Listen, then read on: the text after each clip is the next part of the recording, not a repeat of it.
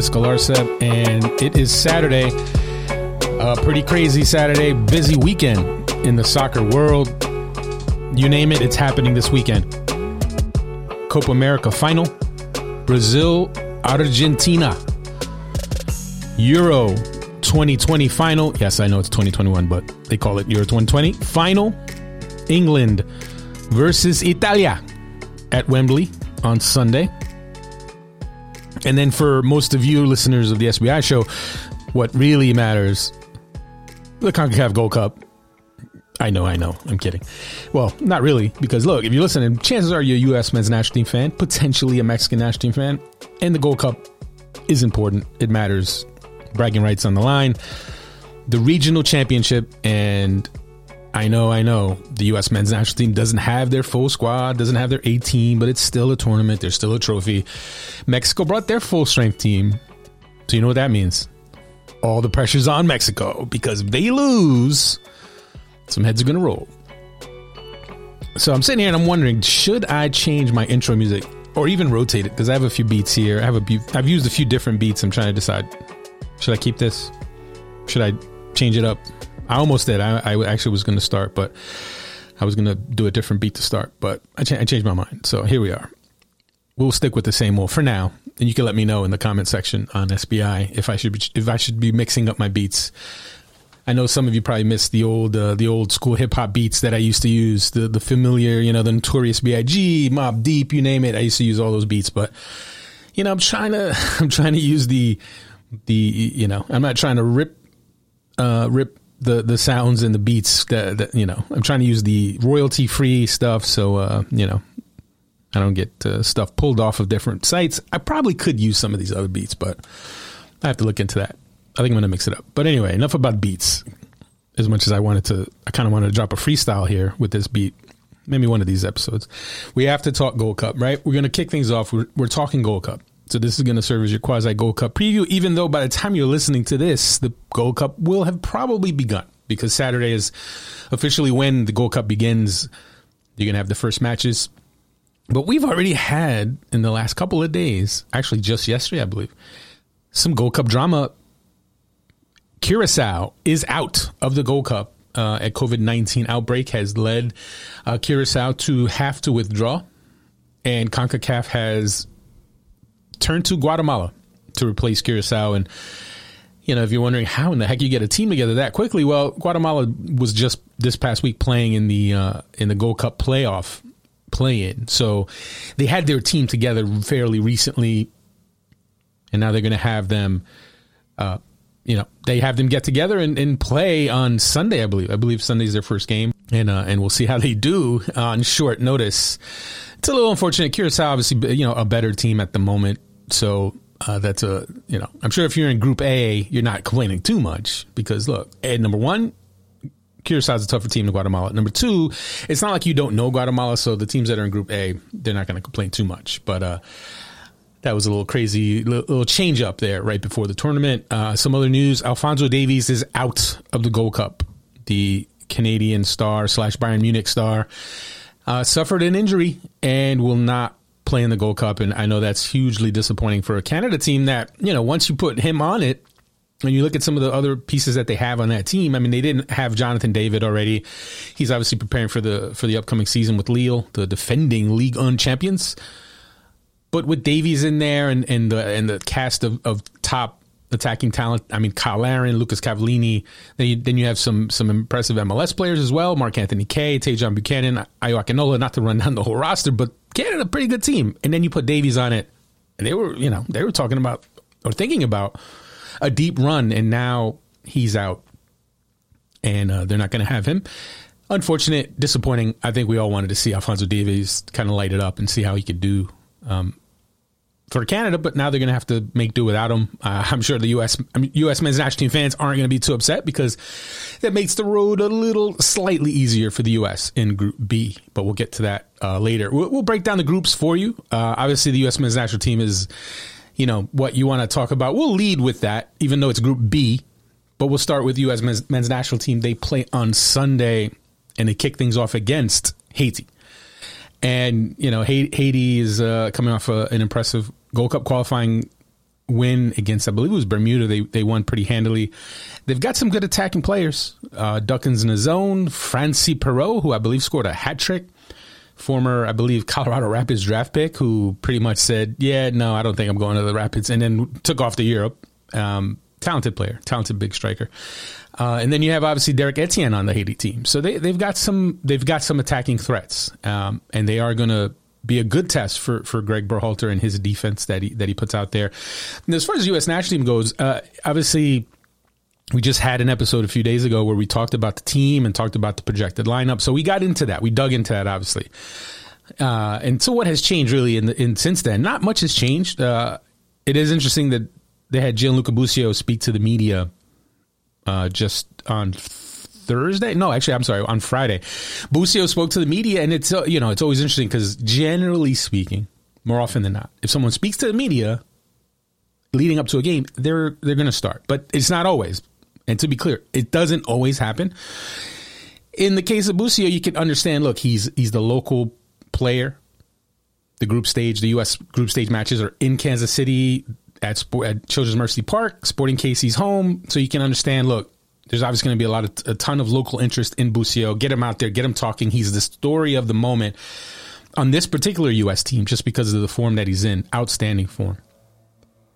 And I gotta say, he he just when you hear him talking, and I, I you know I've spoken to him, uh, you know, over the years when he was younger, and and and you could just not only has he is he polished his game on the field, but off the field, just in terms of his confidence, his his kind of ability to kind of express his thoughts and, and speak is like he's he's grown up so much. I mean, he is he's pretty polished, and uh, it, it, was it, it was impressive to see how confident he is heading into this tournament.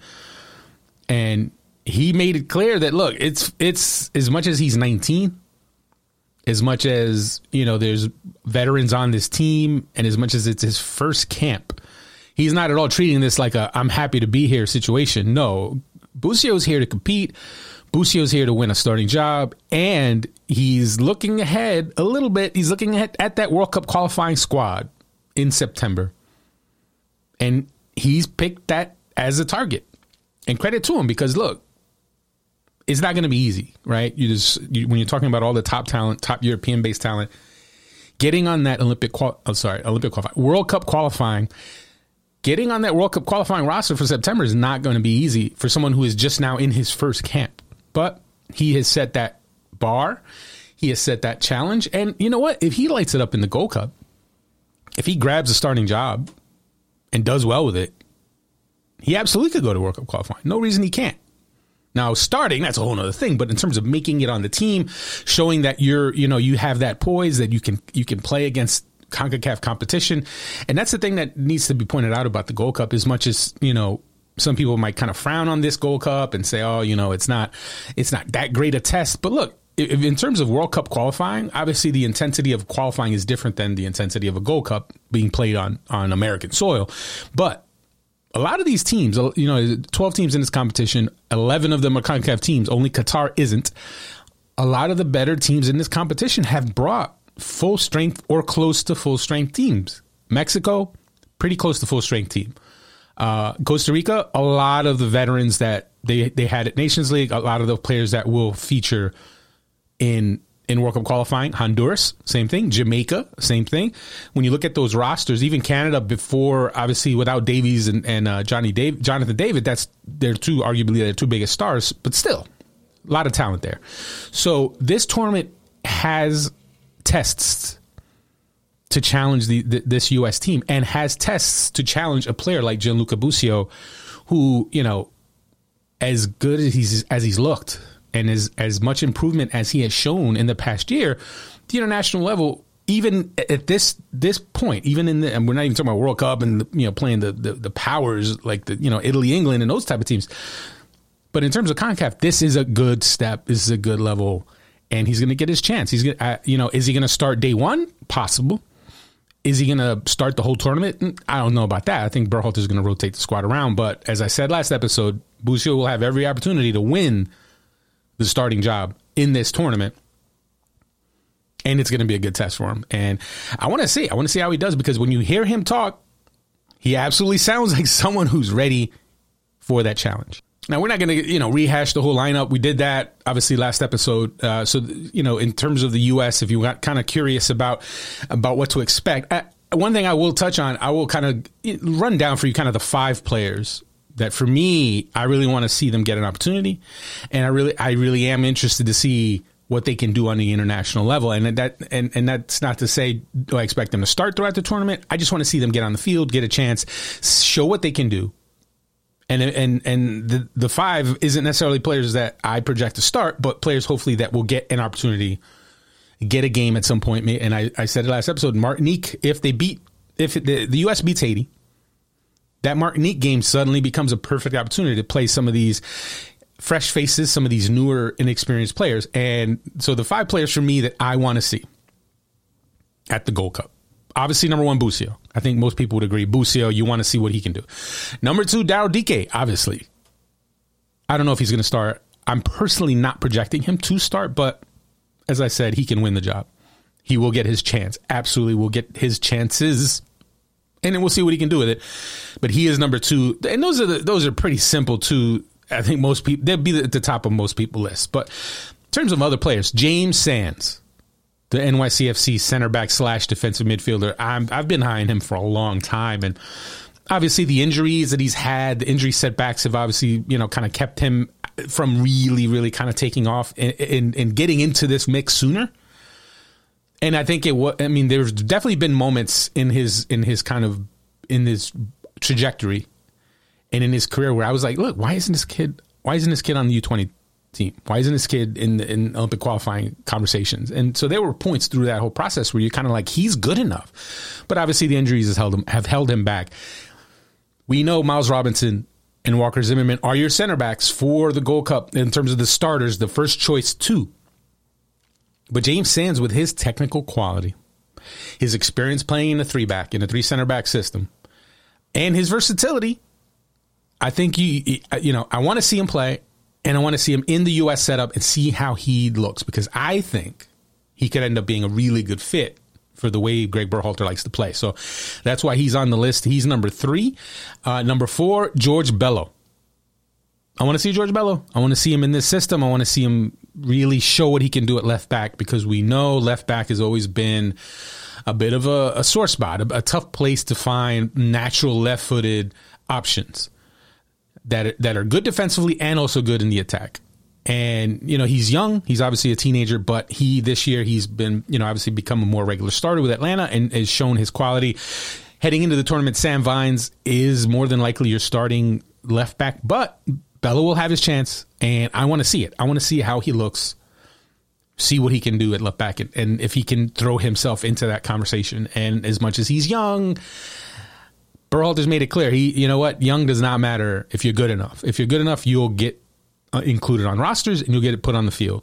Um, and I know it's a little easier to do for attacking players than it is for defenders, but left back, it's not, you know, you don't have a, a dozen top end uh, in their prime 23, 25 year old left backs. You just don't. So, you know, as much as Sam Vines will get that that first opportunity, I think I, I want to see George Bello. I want to see what he can do. Uh, number five for me, I will say Eric Williamson, even though I, I think it's tough. You know, I think it's a crowded midfield in terms of he's kind of the last name on the list. When you look at the veterans, Sebastian Lletget, obviously, you know, with he's a full group. He's a first team group player for the U.S. Christian Roldan, top MLS player, has the experience with the national team, is going to get chances in this Gold Cup. And then you have Busio, kind of the golden child, who's come in. Everyone wants to look at him. And then you have Williamson. Where where where is he going to get that opportunity? So that that's where, for me, I think the, the, fact that he's versatile and he could potentially play as a defensive midfielder helps him. I hope he gets a game. I hope Williamson gets a start. Um, I thought it was interesting that Berhalter pointed to some questions about his fitness in January, and maybe that's why he didn't get an opportunity eventually in Olympic qualifying. I don't know if I buy that. I mean, look, obviously they know they test, they know where the fitness levels are. They weren't happy with them, but do I think that should have kept them off? Obviously, we're talking a little 2020 hindsight here, but I've from for I don't know how long I've been I've been high on Eric Williamson, and I think everyone saw in the MLS is Back tournament last year when he helped Portland win the title, the MLS is Back tournament title. He can play. He can play at a very high level and he's so good on the ball. He can keep the ball, and I know there's been this search for players who can really maintain possession under pressure. And not to say the name, but look, Darlington Nagbe, obviously, you're looking for people who can do what he can do. And what unfortunately he chose not to do with the U.S. anymore. But if you can find guys like that who can keep the ball and who you just can't take it off of them, and I know, look, Yunus Musah, someone is an example as a prospect who has shown he's good on the ball. He's strong. He doesn't let it, you know, you, you can't get it off of him. But Eric Williamson, could he be someone who has those that kind of quality? So we'll see if he gets that opportunity. I don't know if he will necessarily. So that's the five I kind of want to see. And I know some people say, wait a minute, what about Matthew Hoppe? Fair point. Fair point. I do want to see Hoppe. I, I obviously I want to see Hoppe. Uh, I just, you know, as a winger, I, I, don't know if I'm that sold. If that's what, if that's Berhalter's plan is to look at him as a, as a winger, I don't know if if that's going to necessarily, necessarily showcase him. Gioacchini, Nicholas Gioacchini, I think will have a better chance to show more because he has experience playing as a winger. He has a bit more. I think he might have a bit more ability one on one to go at people. But we'll see. We'll see what Hoppe, Hoppe can do. And I know there's been a lot of kind of consternation and a lot of complaining about the fact that Berhalter is coming into this Gold Cup planning to play Hoppe at on the wing and Gioacchini on the wing. And it's kind of like, why are you playing these guys on the wing? They should be playing striker. They're strikers. Play, play. Why can't you play two strikers together? And, you know, even on SBI, there's been some, some conversation, some, some exchange there between some, some readers on SBI. And I chimed in on that. And I kind of want to share some thoughts on that because I know that's a, that's kind of become a, a prevailing topic right now. And the fact that there are so many intriguing striker options right now when you talk about, I mean, there's more than a half dozen interesting striker options. When obviously you have Josh Sargent at the top of the list, you have Jordan P- Pefok, you have, um, you know, veterans like Zardes, you have Altidore, Jozy Altidore, who's still in the conversation, even though he needs to sort out his situation in Toronto, but he's still in the conversation. Uh, you have Haji Wright, you have Daryl Dike, you have, you know, Sebastian Soto, eh, who's now going on loan to Porto. You have a lot of strikers a lot of striker options, a lot of striker prospects. And while you still need one or two of them to really, really establish themselves as the guy, people are looking at that list and saying, wait a minute, if you have this many of them, then why not play more of them? Why not play more than one striker? Why not play two strikers? And, and that's such a simplistic way to look at it, but for, for any number of reasons, it's not that simple. Number one, uh, and, and I pointed this out on SBI is ask yourself this as much as someone as much as you can say oh look there's a lot of striker options. You should be, you should be playing more strikers. The first thing ask yourself is who are the best attacking players on the US team? Who are the best attacking players in the full US first team setup? Gio Reyna Christian Pulisic without question.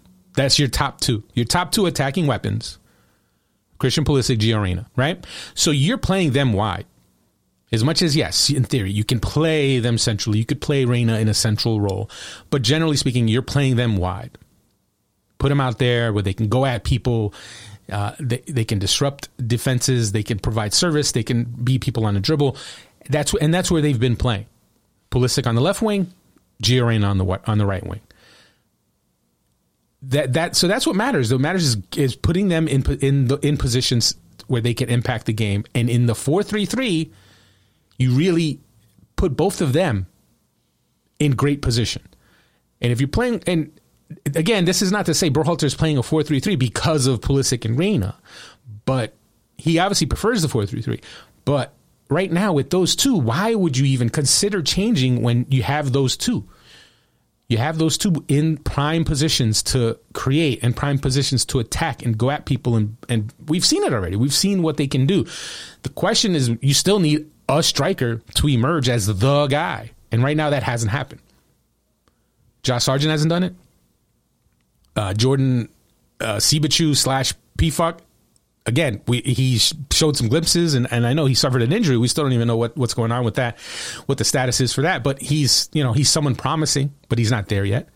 Daryl Dike is promising, not there yet. Jozy Altidore, his club situation has him in limbo. But when he's in form, he's an option, but he's not the guy can't like you can't take the job from him. He's not. There's no unquestioned number one can't be budged starting striker, right? So that first things first, you need to sort that out before you go complaining about why can't you get two of them on the field. Figure out who the one is. And right now that hasn't happened yet. Right now that's still being worked out. So that's why a long-winded way of saying this is why the whole the whole question about two strikers and you get, you, why can't you play two strikers? What's the why even have that argument right now or even have that question now? It's just a very simplistic way to look at what some people see as a problem having so many striker options. It's good to have striker options because you but you still need one of them to step up and emerge and be the guy that you can't be that you can't do without. That you have to pencil in the lineup every single game. That person has not emerged yet. The chosen one has not emerged at striker yet. And that needs to happen before and then if you get that and if you get a couple who just emerge if like hypothetically speaking, let's just say let's just say for argument's sake and I'll pick two names. Not saying these are the two, but let's just say Josh Sargent starts scoring goals galore in Bundesliga. And let's say Matthew Hoppe starts scoring goals galore for Schalke in the two Bundesliga. Or he transfers somewhere in the first division and is scoring goals. You get two guys scoring goals in bunches in Europe, in, in good leagues in Europe, and then you got to get them on the field together. Then, yes, at that point, you can start to really have the, the arguments and discussions about why can't you get two strikers on the field. But we're not we're not there yet. We're not even close to being there yet. And last point I'll make about the whole two striker thing is you also have to consider how many of these guys could even play or would even be comfortable in or fit in a two striker system. Because when you play two strikers, things can get a little crowded. And there's a reason you don't you're seeing you see less and less of that. I mean, how many top teams play two strikers?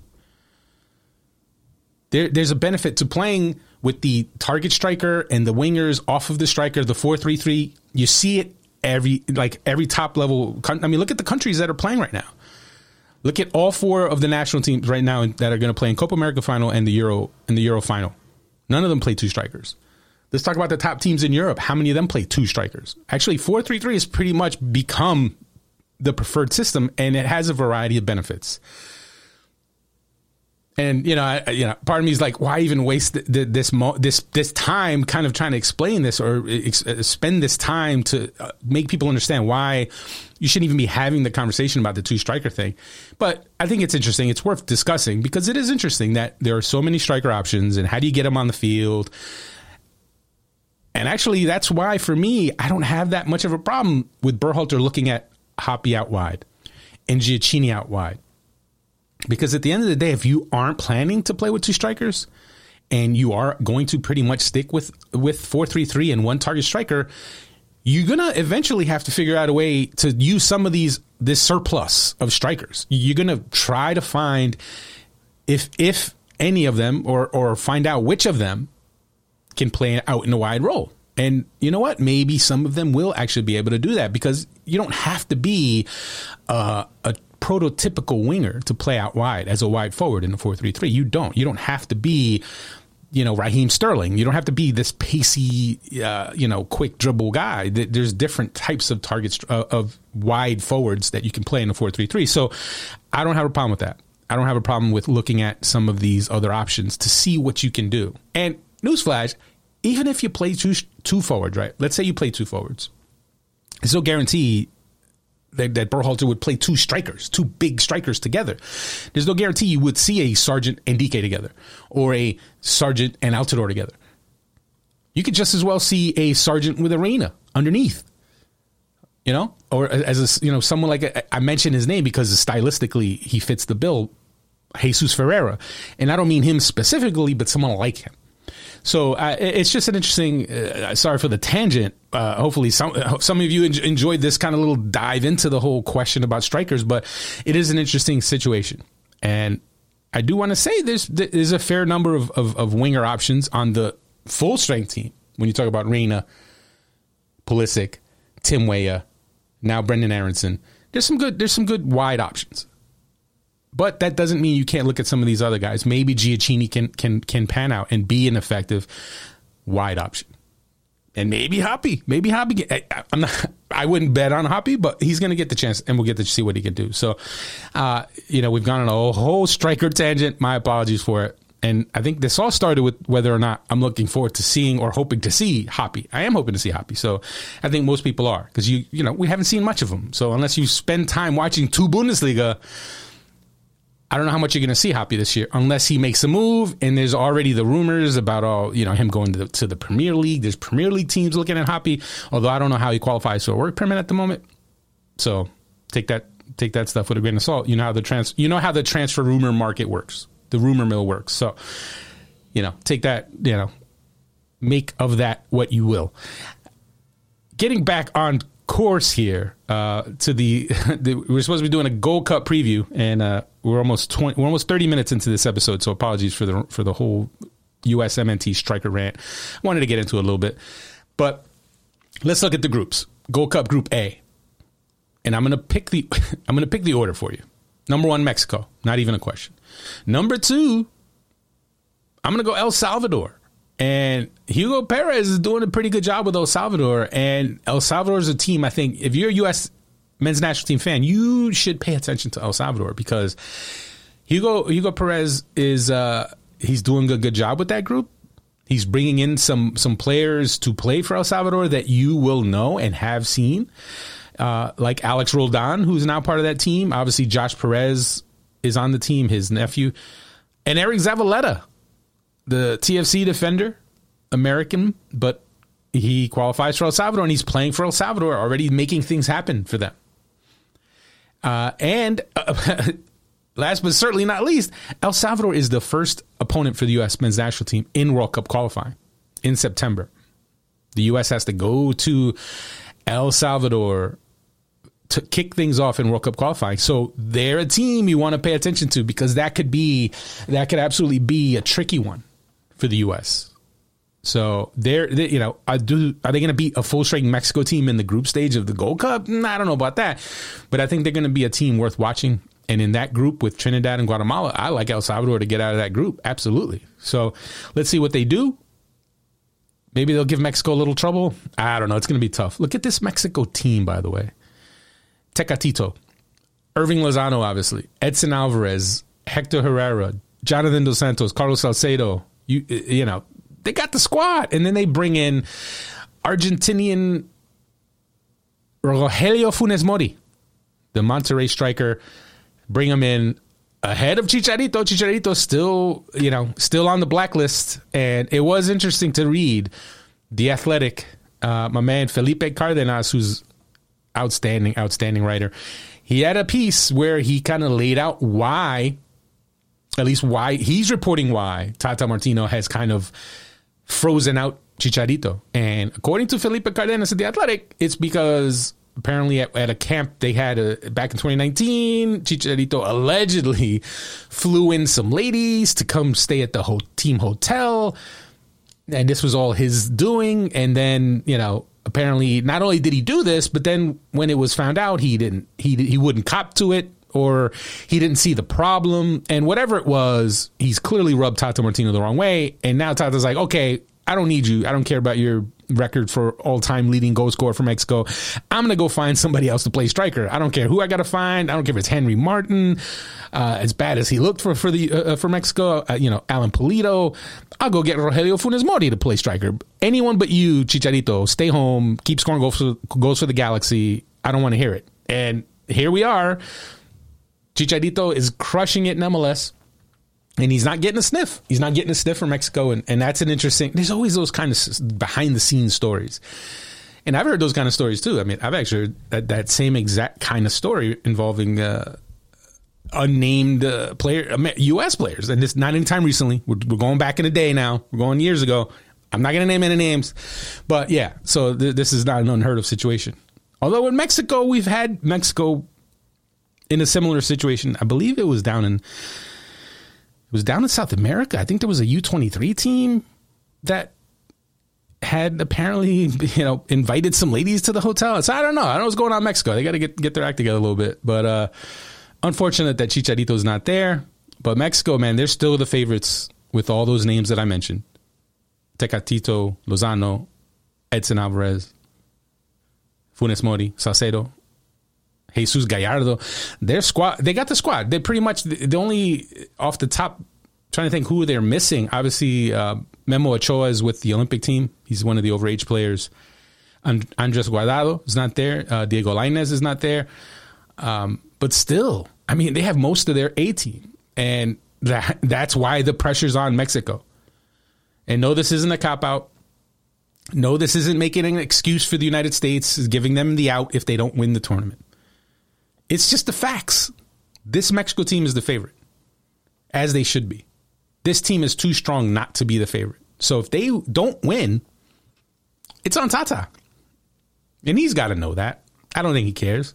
I don't think Tata is, you know, shaking in his boots. Tata's a highly confident guy, like supremely, excessively, annoyingly confident guy. So he he's not worrying at all. He's confident he's going to get this team to win another Gold Cup, and they should. But if they don't, Tata's got some some questions to answer, and I, I you know what? I, I don't know. I'm not going to be there at, uh, in Vegas uh, for the final if they're there and if they don't win. But I would love to be in Vegas for the final if they lose in the final, or if they don't get to the final. There's going to be a lot of questions to answer, but they should. They're so, that team is too strong. Moving on, Group B, USMNT. Actually, yeah, we started with USMNT, and then I veered off. Clearly, not following my script here. But Group B, the US, the US is the favorite even with this being a quote unquote B team, an MLS heavy team, missing all the European stars, this this U.S. men's national team is the favorite.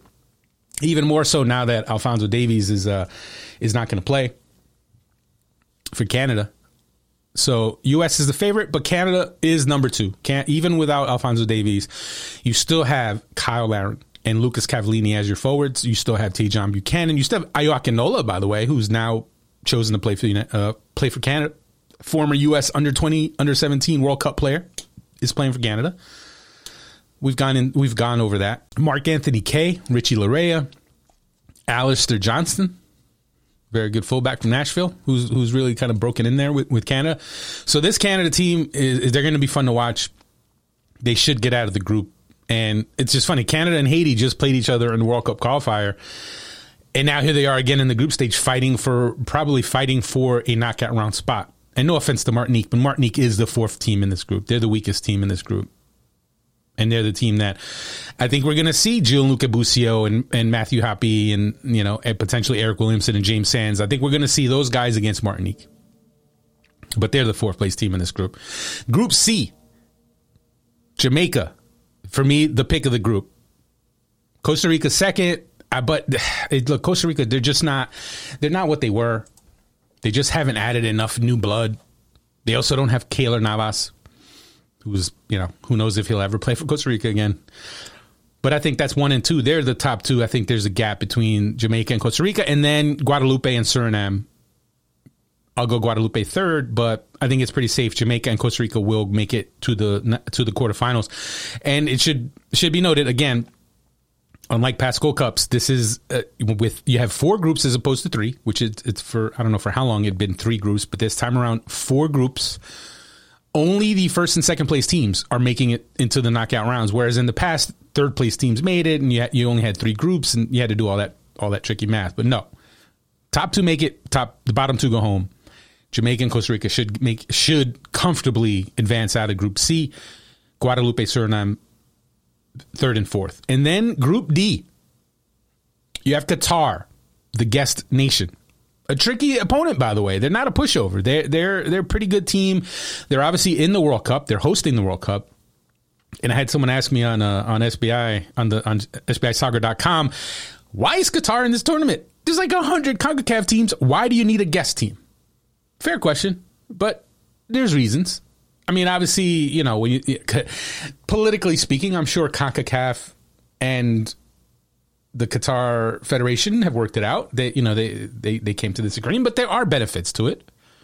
Number one, the top teams, the teams that are more than likely going to make it to the World Cup from CONCACAF, will potentially have the opportunity to play a team that they'll see at the World Cup, and there's value in that.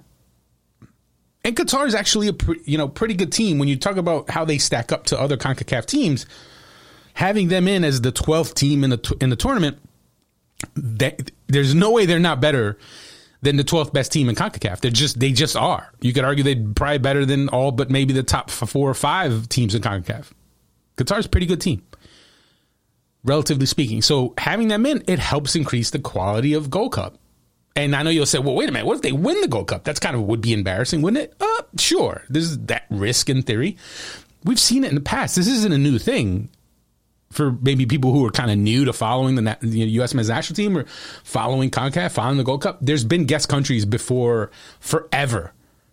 Uh, I you know I remember 2000. My first Gold Cup was I covered was in 2000, and I've covered every Gold Cup since 2000, and I've been to every final since 2005 two streaks which sadly at this point are going to come to an end because I don't think I have a credential for the Gold Cup. I thought I applied.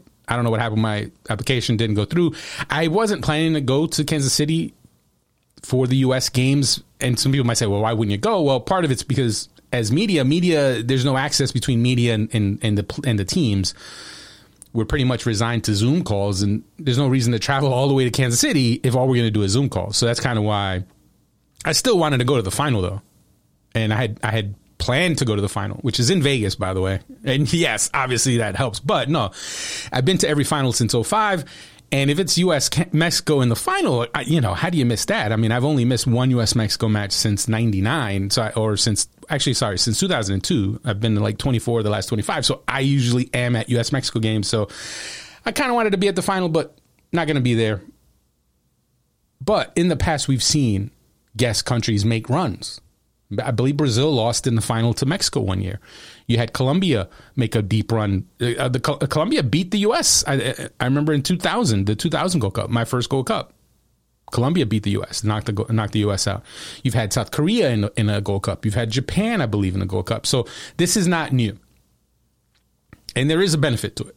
So we'll see. But I like Qatar to win Group D. Actually, no offense to Honduras, Panama, and Grenada I'm picking Qatar to win that group just because I don't know the Honduras like Honduras for me is the best of the Concacaf teams in that group, but I don't know Honduras uh, as much as look Alberth Elis.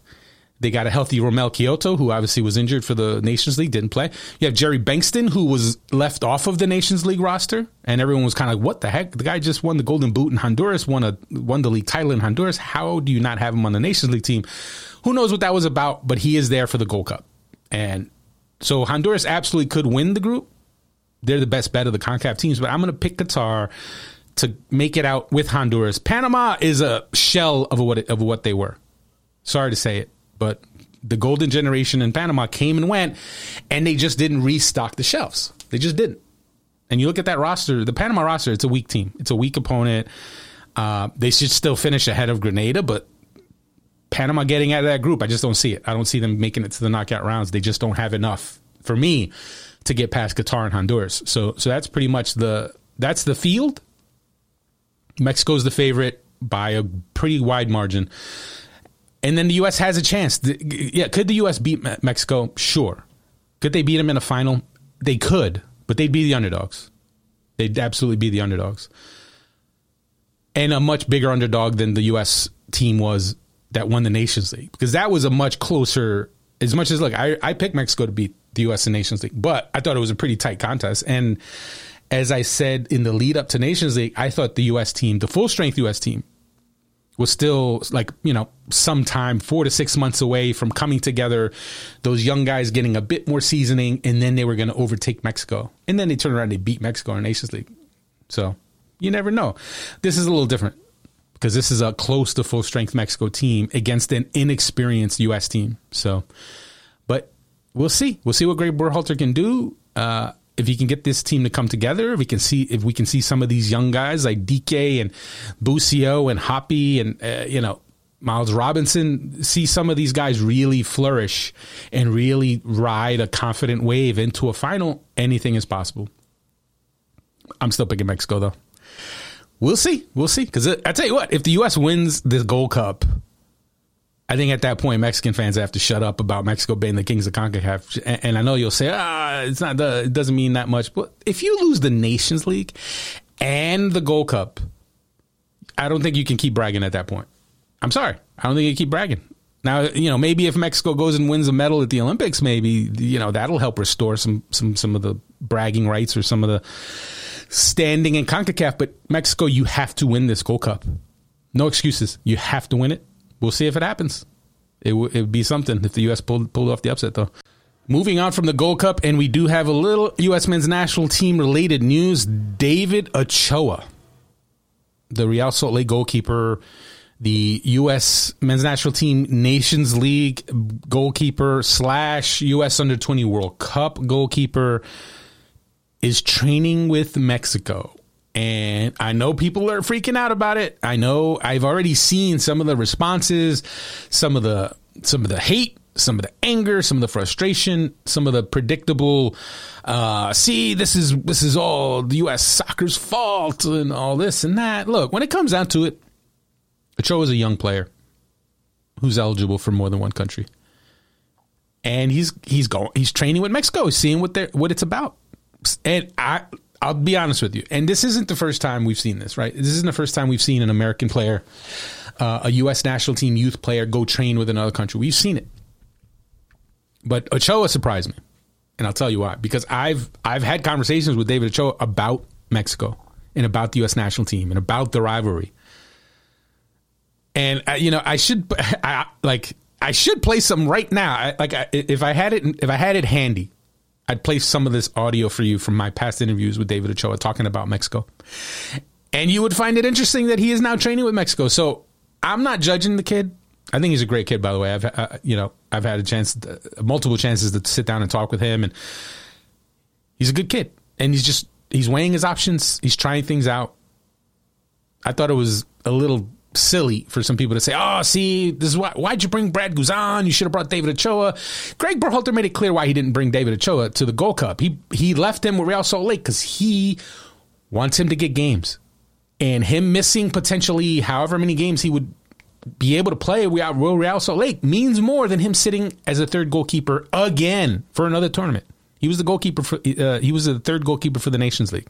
Why would you do that? Why would you cost him that many games just so he can sit on the bench in the Gold Cup? So I don't think that's why. And, and Ochoa is the one who knows the answer to this, but I don't think him not making the Gold Cup is why he went to train Mexico or like, you know, that got him angry and, oh, I'm screw that. I'm going to go play for Mexico now. No, he's trying it out, seeing what it's like, weighing his options. He's allowed to do that.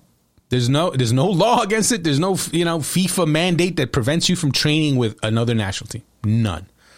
He's not cap tied to the U.S. He's you know he's played in youth competitions. He didn't play in a Nations League match, so he's not cap tied. So, you know, is it uneasy? Is it an uneasy? Like I saw a picture. He he put a Ochoa put a picture on Instagram from Mexico training, and it was one of those like you know this is the team that won the game in training pictures, and it was Ochoa, and you know the cast of characters from El Tri, like the people you know. I think Hector Herrera might have been one of them, and Efrain Alvarez was another one, another player who was eligible for the U.S. but who is now playing for Mexico. And it was a little uneasy. I'll, t- I'll be. I'll readily admit it was a little like wow. I mean, Ochoa. If I if I recall correctly, Ochoa started in goal against Mexico in the under twenty Concacaf Championship and he considered that kind of one of the highlights of his young career is beating Mexico in a final. So you know what? Only he knows how that whole situation has worked out, and only he will know what it feels like to be playing for Mexico or be in a camp with Mexico. And it reminds me of a conversation that I had with Ulises Llanes. And there's some we got some news on Llanes later in the episode, but Llanes is another player who tried spending time with both sides, uh, the Mexican program, the U.S. program. And he told me himself, like, I didn't feel comfortable there in the Mexican setup. Like he felt like an outsider. And but he he wouldn't know that until unless he went and tried it out. He he he weighed the option. He gave it a go. You know, and who knows what what leads to it? Who knows what forces are are driving you to that? Who knows if it's just something he needs to put put aside because you know what you get all you know whether it's agents whether it's family whether it's teammates whoever you can get people that'll tell you hey try it out if it doesn't work out then no harm no foul So that's what he's doing. At least he'll know. And we'll see if, if, he ends up playing for Mexico. Then hey, you know what? That's that's that's how it works. But you can't prevent these players. You still, as I've said many times, and as I said a few episodes ago, the whole idea of trying to trap players is a joke. For me, it's a joke. The player should want to play for your country and be comfortable in that decision and they shouldn't be trapped into these decisions because like you you know when you sell them a bill of goods or you or you, you wine and dine them and tell them all these things that they want to hear only to then just throw them on a scrap heap after you have them cap tied and have them regret their decision no you want them to weigh all their options and know listen i am I, I want to play for the US. I'm American. I feel Amer- more American. I feel more of an attachment. When I was in the US camp, I felt at home as opposed to when I was in the Mexico camp where I did not feel at home. They were nice to me. It was great. Tata Martino's great, but that didn't feel like home. And that's what you want Ochoa to realize. And if he doesn't realize that, and if Ochoa goes to the Mexican camp and, and if, if he's in Mexico camp and he feels like, you know what, this feels better. This feels like home. These players feel more like I feel like more of a connection with this Mexican team, then then more power to you. Then there you go. That's where you're meant to be and as, as and as disappointing as it would be, and as sad as it would be for, for people who followed his career and, and followed his trajectory in the U.S. youth setup, it's his decision, it's his life, and he's the one that has to live with that. And he should go somewhere he's going to feel right in. It has to feel like the right situation. And the only way to know is if you try them both out. Does that mean every single player should do that? Nah, I don't know about that, but every player should have the right to do that without being judged, without being, uh, you know, ostracized. And I don't think that's going to happen. I don't think Ochoa is going to suddenly be persona non grata in the U.S. men's setup because he went and tried out Mexico. If anything, it's be- uh, let's let's look at it this way, right? Let's say Ochoa goes, you know, he continues at the Mexico camp, finishes at the Mexican camp, and then at the end of the day says, you know what, I tried it, didn't like it. I'm American. I'm a U.S. national team player. I mean, come on. That's a you know that's a victory in itself. That's like that's a that's a feather in the cap. That's what people will disagree, but that for me that would be a feather in the cap because that shows. Look, you know what? The U.S. programs they're confident enough to let their players go see what's up, and if they come back, they come back. The old, you know, you have to let them, you know, set them free. If they come back, then they were they were really yours all along. So we'll see. We'll see what Ochoa does. I hope he plays for the U.S. I do. He's a you know, he's obviously come through the ranks. He's come through the program, and he obviously he had a very, very close relationship with someone who I knew very well, and Des McAleenan. And Des spoke very highly of David Ochoa, and you know, I really hope I really hope Ochoa has a great career, and I hope part of that career is playing with the U.S. national team. But we will see what happens. There's a long way to go. I don't think Ochoa is getting cap tied anytime soon by Mexico, but clearly, it is interesting that Mexico is is and this is not a surprise, but Mexico is, is not going to be shy about going after players who are dual nationals, whether it's Ochoa, whether it's Julian Araujo. They're going to go after these players. And why shouldn't they? They're, they're, they're eligible. To, if these players are, play, are eligible to play for Mexico, why wouldn't you? Why wouldn't you do, do your due diligence and try to, you know, build relationships, see if you can bring them in? I mean, Tata Martino is playing a, an Argentinian striker, right? So he's definitely not going to have an issue trying to recruit Mexican Americans and nor should he. So we'll see. We'll see what happens. It's it's an interesting interesting situation. Last thing I'll say on the whole thing is this: there's a lot of competition at every position in the U.S. player pool, and part of me is starting to wonder how many of these situations are going to be driven now by that and by the the concern about you know what maybe am I going to actually can I win the battle for playing time with this U.S. team as it improves? Because I don't care what you say, and I, you know, I'm sure some Mexican fans are listening to this that are fully like, "Oh, Mexico's the kings of CONCACAF," blah blah. That's all well and good. You can say that. That could be your the reality that you live in right now. But the reality is, U.S. the U.S. men's program has a ton of talent coming in the pipeline, and in the next couple of years, the U.S. is going to overtake Mexico. Like, not it's not even going to be close. I'm sorry, but when you look at the player the talent in the pipeline, and if you look in, in the 18 to 23 range, and I know you'll say, wait a minute, but Mexico is that the Olympics? The U.S. is not. All of the top U.S. talent was not in Olympic qualifying. Christian Pulisic, Gio Reyna, Yunus Musah, Serginho Dest, you name them, Josh Sargent, like Weston McKennie, all of these Olympic eligible players, none of them were in Olympic qualifying. So let's nip that one in the butt. But back to the point, there is a ton of talent coming in the pipeline. And maybe some players will look at that and embrace that challenge. But maybe some players will look at that and say, mm, you know, this other team I'm eligible for, there's a few less players coming up the pipeline that I got to worry about. Maybe I'll go that way. Sure. Maybe we'll see that in some cases. And Greg Berhalter kind of alluded to that with Julian Araujo. Tons of right backs coming in the pipeline. Yeah, obviously you have Serginho Dest, but then you have Brian Reynolds. You have Aaron Herrera, Kyle Duncan. So maybe Araujo is looking at that and saying, you know, the Mexican right back situation, you know, might be a little easier for me. I don't know if that's what drove it. Has Araujo reconsidering? I don't know that, but Berhalter kind of alluded to that, which was a little surprising. But maybe that's going to be something that factors into for some of these players. And you know what? That just that's going to be that's that's what's going to come down to. In some cases, in some cases, and that's a good problem that you have so much talent coming up that some players are like, you know what, I'm going to take my chances over here because there's less talent to worry about. It's a it's a good problem to have to have to have that much talent coming up the pipeline, and it is coming up the pipeline as much as some people might, you know, be like, oh yeah, you know, they're still uh, they're, all these guys are inexperienced. They're improving. Fine, say what you want, but the fact the fact is more and more top young American players are playing regularly, developing more quickly, developing at much earlier ages, and that's why you have so much more talent right now in this 18, 17 to 23 range. You take the 17 to 23 age group players right now, it's not even close. The amount of talent in that group, there's never been anywhere close to that much talent in the U.S. pipeline before. So that's a good problem to have. Moving on, Americans abroad. Uh, we've obviously we just had an episode two days ago, so we touched on a lot of the same stuff. Not, there hasn't been much change in recent days, but the Ulises Llanes loan uh, to Austrian side St. Pölten has been finalized, and that's great to hear. Uh, a good opportunity for Llanes, a talented player who needs to get playing time. He's he's kind of stagnated for a couple years now, and it, it it'll be great, hopefully for him, if he can find some stability and get some consistent playing time to build up the confidence, to build up the reputation, and get him back going on the right trajectory. Because there's way he has just way too much talent not to to you know not to, to just be languishing on a bench somewhere in Europe. So that's great to see. U.S. women's national team news.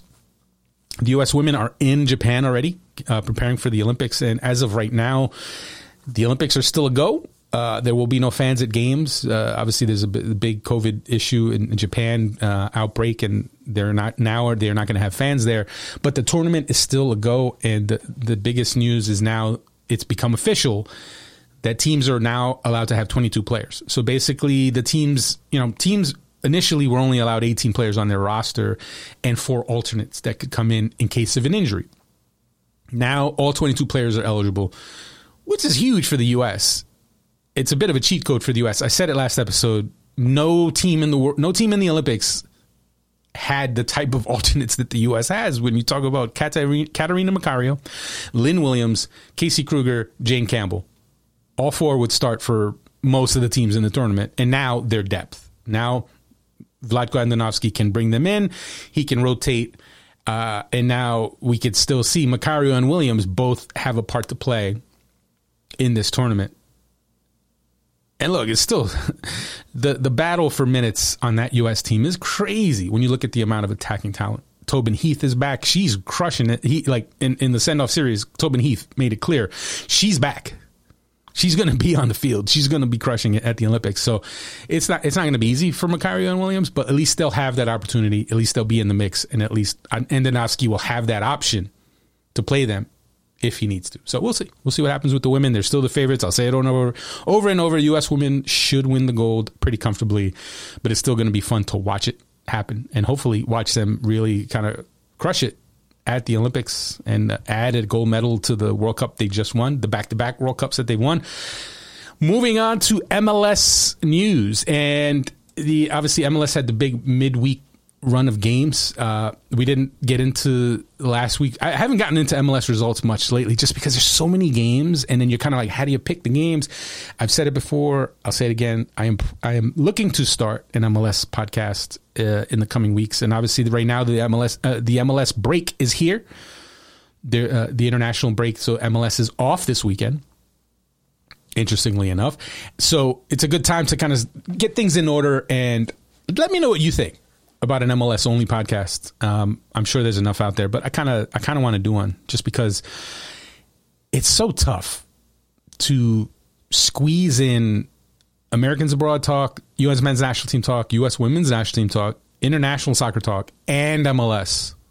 When you're talking about MLS having 27 teams, crazy, 27 teams. So maybe it's time for a an MLS specific podcast. So we'll see. Uh, I, that's the plan. That's the plan. So uh, I don't know when that'll start, but it's in. I, am working on it. I'm working on it. So, but we will still talk about MLS on the SBI show. Let's be clear. Let's be clear. But in terms of just being able to break down match by match and really dig into it, I think you need a separate show to to do it justice. To really get into all the topics I'd love to get into because I, I, almost feel like I don't cover MLS uh, any. I mean, I cover it, but it's just tough to get to so much. I mean, I'm looking at the rundown right now of the of the midweek matches. Toronto, they won their first match after Chris Armas was fired.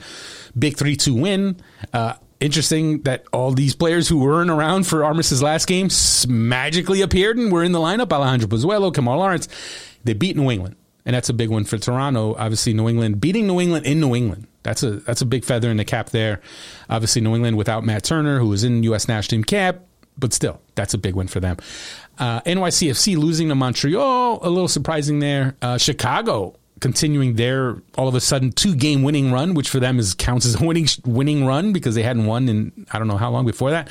Great to see there the the fire start to put it together. And Raphael Wicky I think he had to be feeling the heat a little bit before these two wins. Now with these two wins, you kind of get the feeling that they're starting to realize the potential that's been there. And uh, Orlando, Orlando's in a bit of a, a, little bit of a funk right now. They've, they've dropped a couple of a couple of matches in a row, um, which is a little surprising. I mean, they're obviously a good team, and international absences. Uh, obviously, Daryl Dike is away, and they're missing a few players. Uh, Pedro Gallese has obviously been in the Copa America, so you know they'll they'll be okay. Orlando City is going to be fine. Uh, LAFC goes to Austin, beats Austin 2-0. LAFC they they I don't want to say they've been on cruise control, but we haven't seen LAFC be LA, be the dominant LAFC that that we kind of come to expect them to be. But I feel like this win, this 2-0 win was a pretty impressive win because look, Austin coming off their big win over Portland, they're at home and if for LAFC to go there get that win, I think that's maybe a harbinger that look, LAFC's they're ready. They're ready to start maybe taking it up a few notches to where we know they can take it.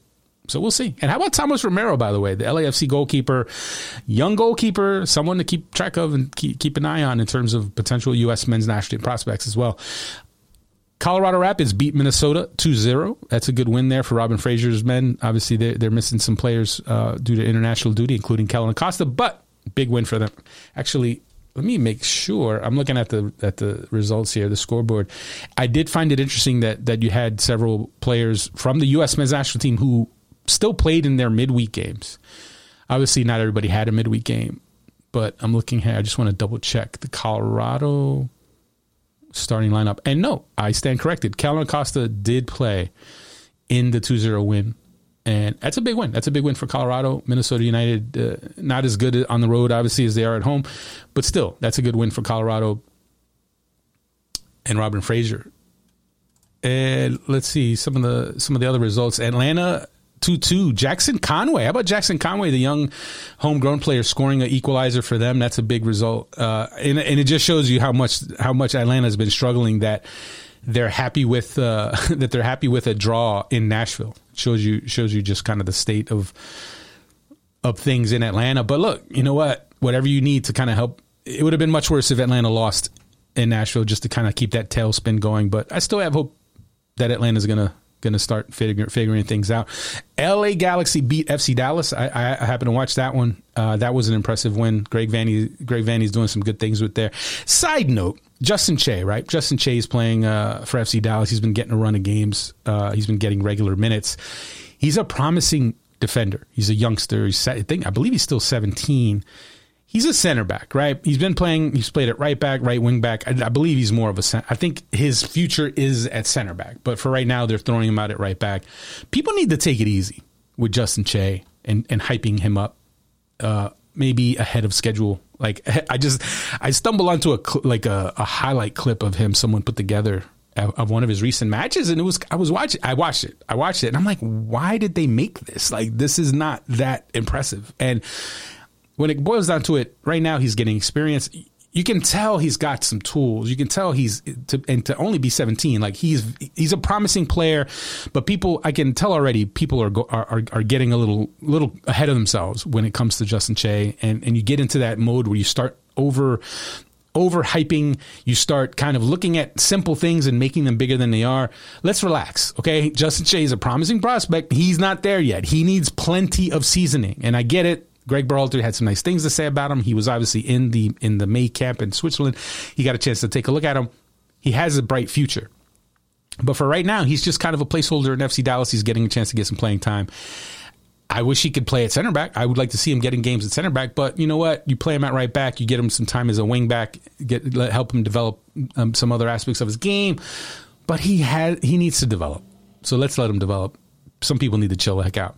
Uh, and then Julian Araujo actually looked really good in that game. Obviously, you always you kind of temper your enthusiasm about Araujo because you don't know if he's going to play for the U.S. But still, super talented player. Signed a new contract with the LA Galaxy and I'm curious to see what kind of interest there is in him on the transfer market. As I said last episode, it doesn't matter that he signed a new deal. That doesn't mean now he won't be sold. It just means now the Galaxy can really name their price if he's sold. So I still give Araujo, Araujo one more year in MLS, and then I think he's gone. I think he's going to move on to Europe, unless one of the big Mexican clubs comes in with some serious, serious money to try to pry him away from the Galaxy.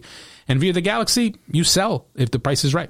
So uh, I thought that was interesting watching that game. The Galaxy, man, I like what the, I like what they've put together. The with the talent on the wing, the dynamism on the wing, and with Chicharito playing like he's playing, that's gonna the, Galaxy are, are gonna be a handful.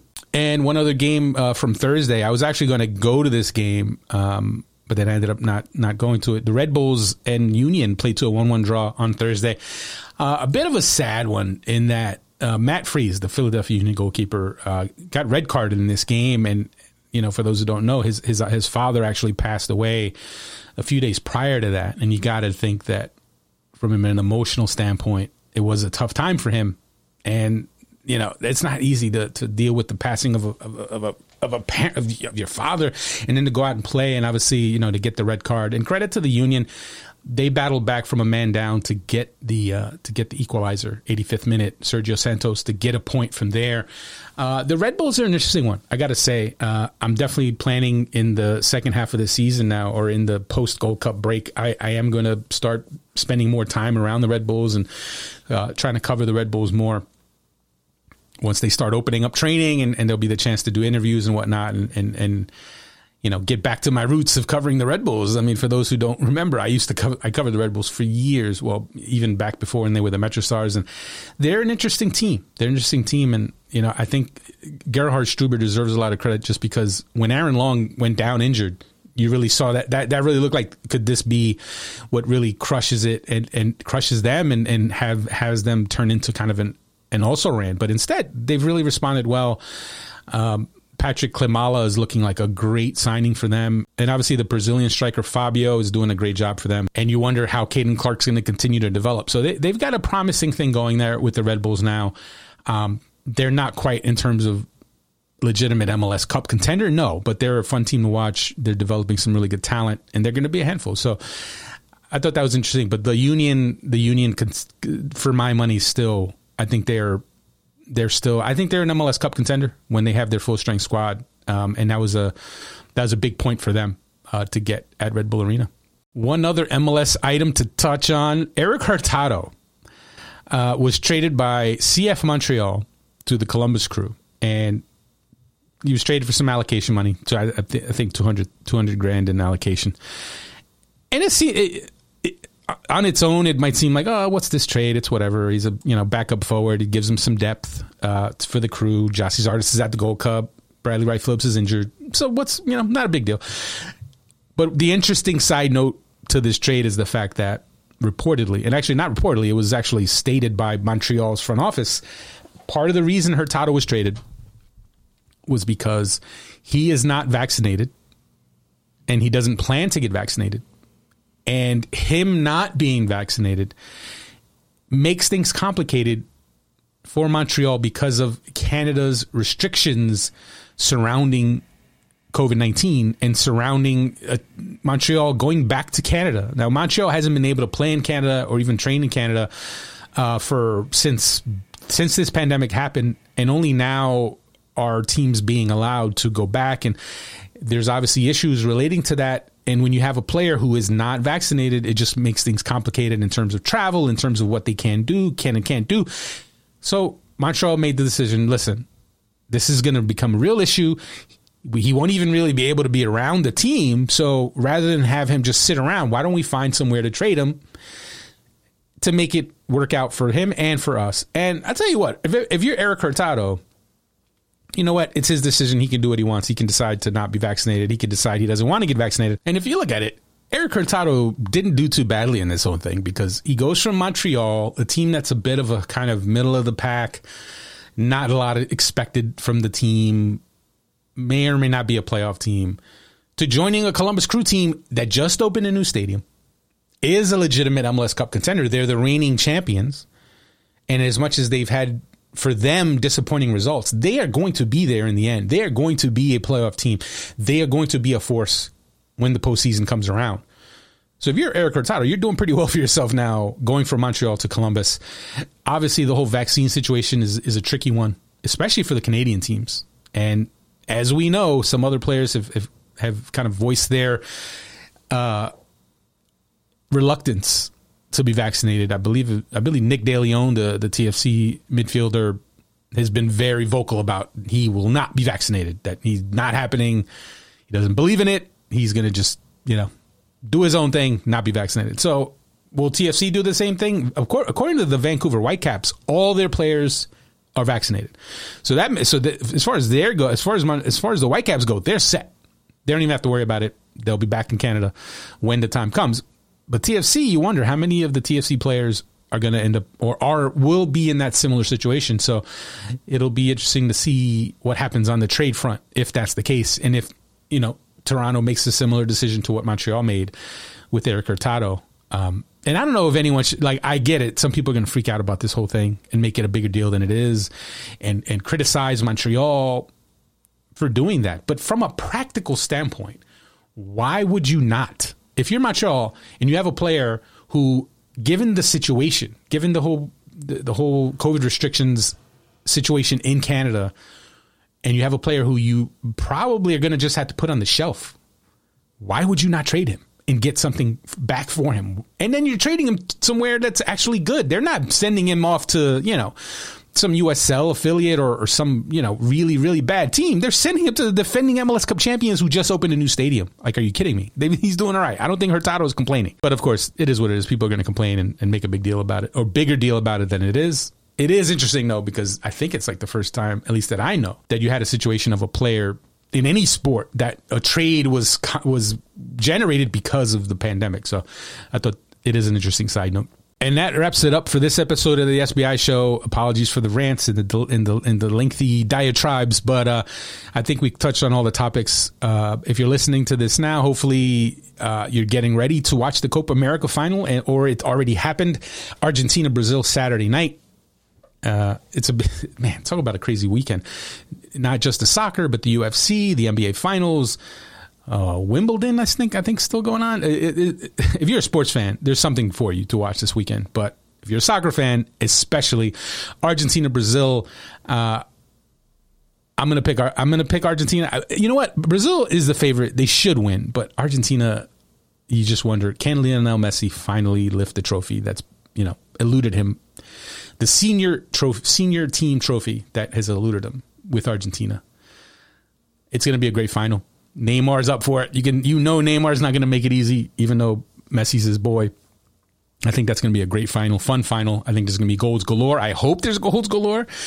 Uh, and then obviously on Sunday you have the Euro 2020 final, Italy England. I don't, I can't imagine anyone who isn't English will root for England. Like uh, I got to imagine anyone outside of England's got to be rooting for Italy because who wants who wants to hear England fans brag about winning the Euros? As I said, I said last episode, England fans are inc- insufferable enough. We don't need them to win a title. So, but it's you know what? If they win, credit to them.